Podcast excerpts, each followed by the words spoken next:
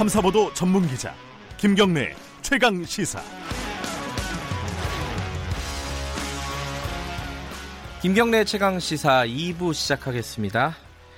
2부에서는요, 어, 오늘은 더불어민주당 쪽 한번 연결해 보겠습니다.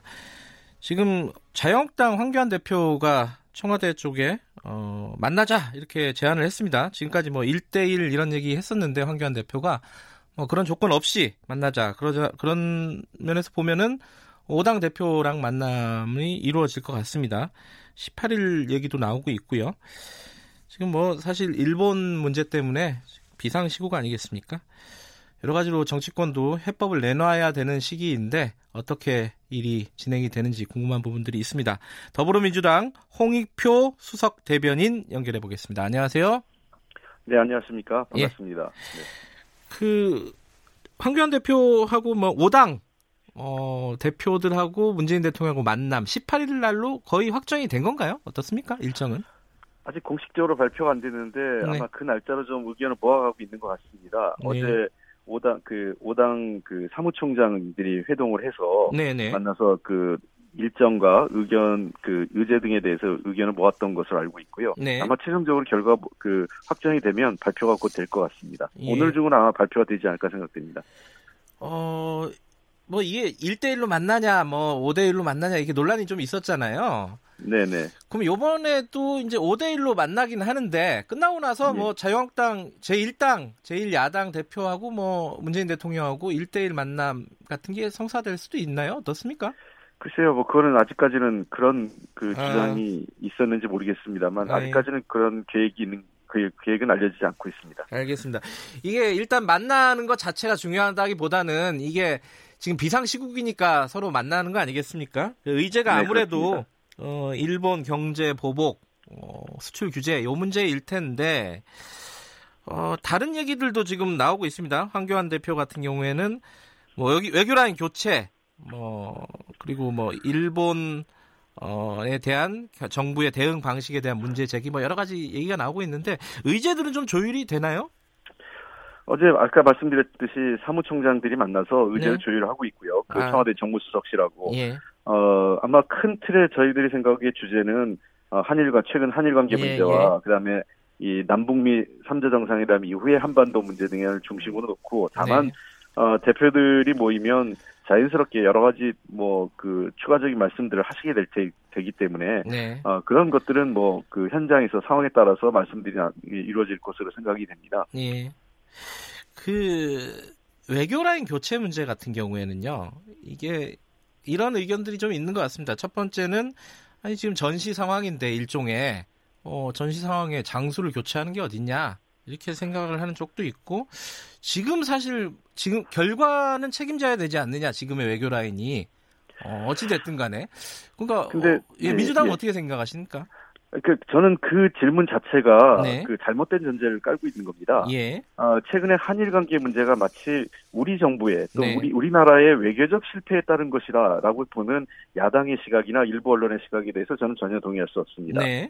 어, 잘 아시는 것처럼 그 일제 시대의 강제징용 노동자 문제는 네. 어 우리 그 한일 관, 관, 그 과거사로부터 시작된 문제 비롯된 문제였고 이 문제가 네. 최근에 대법원의 판결에 의해서 사법적 판단에 의해서 이루어진 문제였고 이것을 네. 일본 정부가 수용하지 않음으로써 어, 그에 대한 추가적 그 경제적 보복을 하면서 일이 벌어진 건데 네. 마치 그럼 이걸 외교를 잘못해서 음흠. 했다. 그러니까 우리가 마치 원인이 있는 것처럼 이 문제를 그 호도하고 있는 것이 네. 어저이 이 문제 그 호도함으로 인해서 나타난 어, 주장이 외교안보 라인의 교체라고 하는 겁니다. 그러면은 우리 스스로 이 문제 한일 관계의 원인을 우리가 제공했고 우리가 외교를 잘못했다는 걸 스스로 자인하는 꼴이 되는 거죠. 네, 그게 사실은 어제 정미경 자유한국당 최고위원 발언하고도 연결이 되는 내용입니다. 거기서 이제 문재인 대통령이 이순신 장군 12척 배를 언급을 하니까 정미경 최고위원이 아, 뭐 뭐 세월호도 부적절하게 언급을 했고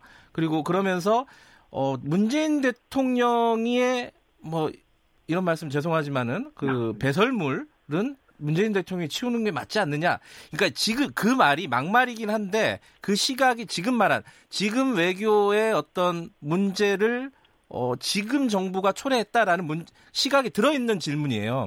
그러니까 그 부분에 그, 전혀 동의하지 않는다는 거죠. 그렇습니다. 자 보세요. 이 판단 1심에 강제징용 노동자에 대한 어, 일본 전범기업의 배상에 대한 판결은 2012년 이명박 정부의 1심 판결이 났었고요. 네. 2014년 박근혜 정부에서 2심 판결이 났습니다. 네. 그리고 그 이후에 양승태 대법원장과 박근혜 청와대 간에 어, 소위 사법농단이 바로 이 재판적 거래를 했던 거거든요. 네네. 판결을 내지 말고 재판부가 연기시키면서 지연시키면서 갖고 있었던 겁니다. 1심, 2심의 판결을. 예. 그러니까 지금 현재 방, 정미경 최고의 그 뭐 막말을 떠나서 네. 문제는 네. 그 자체가 사법농단을 하라는 얘기 하지 않았다는 어 그 지적을 하는 건지. 그러니까 우리가 박, 이 문재인 정부는 사법부의 판단을 존중할 수밖에 없고 그 네. 판단에 따라서 정부는 어, 정부의 정책과 외교를 할 수밖에 없는 내용입니다. 네. 그, 그래서 우리 스스로의 사법적 결론을 부정하라는 얘기인데 저는 매우 부적절한 발언이고 그 문제 의식 자체에 어, 바로 아베 정부와 똑같은 시각을 갖고 있다는 거죠. 아,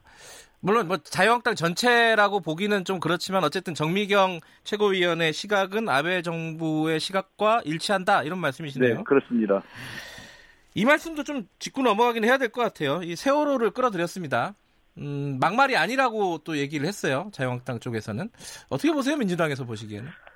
아, 그, 툭하면 저 자유한국당에서 습관적으로 세월호에 관련된 말씀들을 많이 하세요. 네. 부적절한 말씀들을 많이 하시는데 네. 저는 정치권에서 서로 주고받을 수 있는 말은 있다고 생각을 하지만 네. 세월호 유적과 같이 국민적 참사하고 희생 그로 인해서 많은 우리 어린 학생들이 희생됐고 그 유가족들은 하늘 어, 자식을 그 묻은 한을 품고 있는데 정쟁의 세월호의 아픔을 자꾸 후벼파는 듯한 발언을 하는 것은 매우 부적절합니다. 네. 아, 정권의 논쟁은 정치권의 논쟁으로 끝내야지 네. 그것을 국민적 참사를 끌어들여서 이그 또 다른 이 막말 논쟁이나 부적절한 발언을 하는 것은 정말 저는 정치인 이전에 저는 기본적인 인간 됨됨이의 문제라고 생각합니다. 어, 좀 전략의 차원은 뭐 서로 간에 좀 사람들마다 입장이 다를 수 있습니다. 근데 이제 어, 예를 들어 민주평화당 박지원 의원은 이런 얘기를 했어요. 어, 저희 프로그램에 나와서 얘기를 한 건데 대통령이 아, 페이스북에도 썼군요. 이 야당 복은 있는데 참모복이 참 없는 것 같다. 역할 분담이 잘 안 되는 것 같다.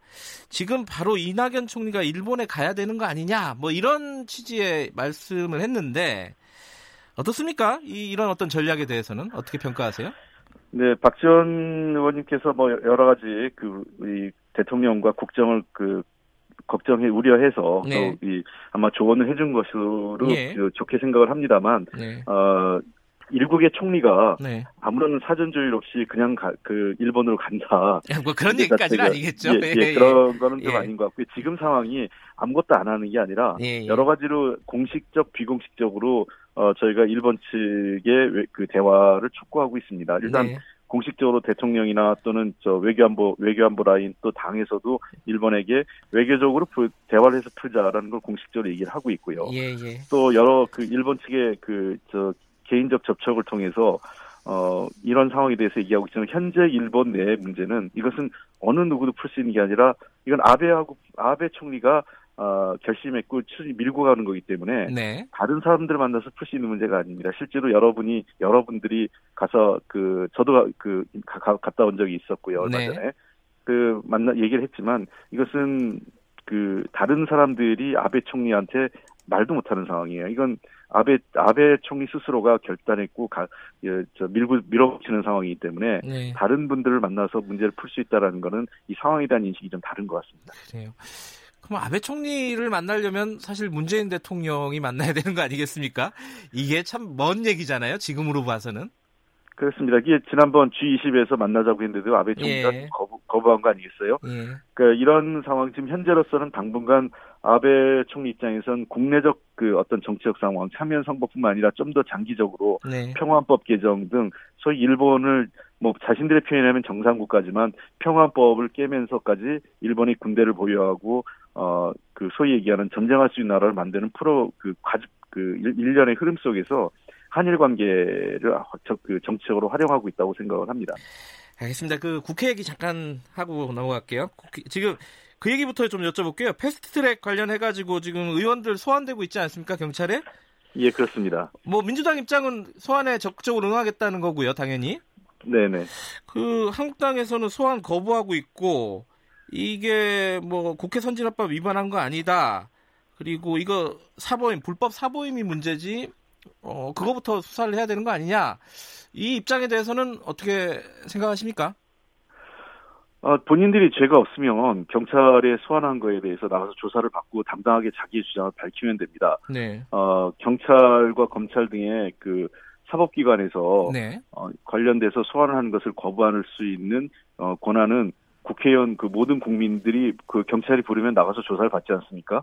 국회의원이라고 해서 그 그것을 거부하고 자기들이 선별적으로 택할 수 있는 권한은 법을 우습게 보는 거죠 지금요. 어 국민들 그 일반 국민들이 만약에 경찰 소환 했는데 안 가면 어떻게 되겠습니까? 경찰이 네. 강제 구인을 하지 않겠습니까? 네. 그런 것처럼 어, 체포영장을 발부하고요. 그래서 어 저는 자유한국당이 당당하면 나가서 자신들의 그, 그 떳떳하고 선명하면 될 일이지 그것을 뭐 정치 탄압이다 이렇게 얘기할 필요가 없는 거죠. 그러니까 자유한국당 입장에서는 이게 어, 상황이 어디로 갈지가 조금 어, 예측이 안 되는 것 같아요. 그래서 이런 얘기들이 나오는 것 같은데 홍준표 전 한국당 대표 같은 경우에는 정치적인 해결이 최선이다. 정치적인 해결의 여지가 없는 겁니까 그러면은?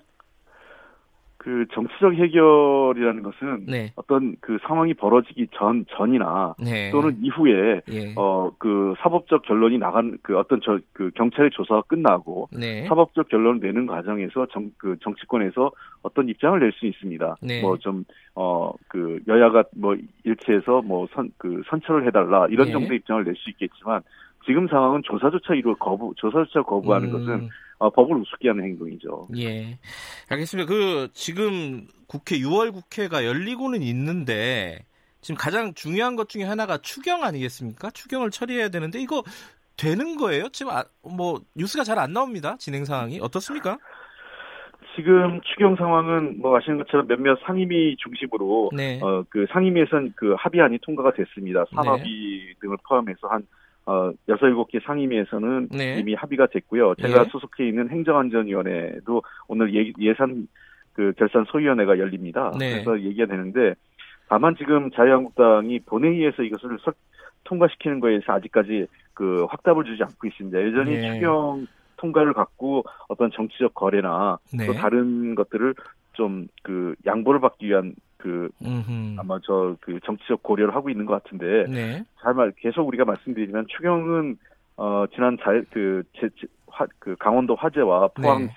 지진 등의 재난은 물론이고 최근에 경 경기에 대한 우려가 있기 때문에 그걸 좀 보완하는 측면 그리고 최근에 한일 관계 때문에 추가적 어, 어 추경 수요가 발생했기 때문에 네. 국민을 위해서 이 문제는 좀 어, 정쟁과 분리해서 어, 민생 경제 차원에서 통과시켜줬으면 하는 것이 우리 당의 입장입니다.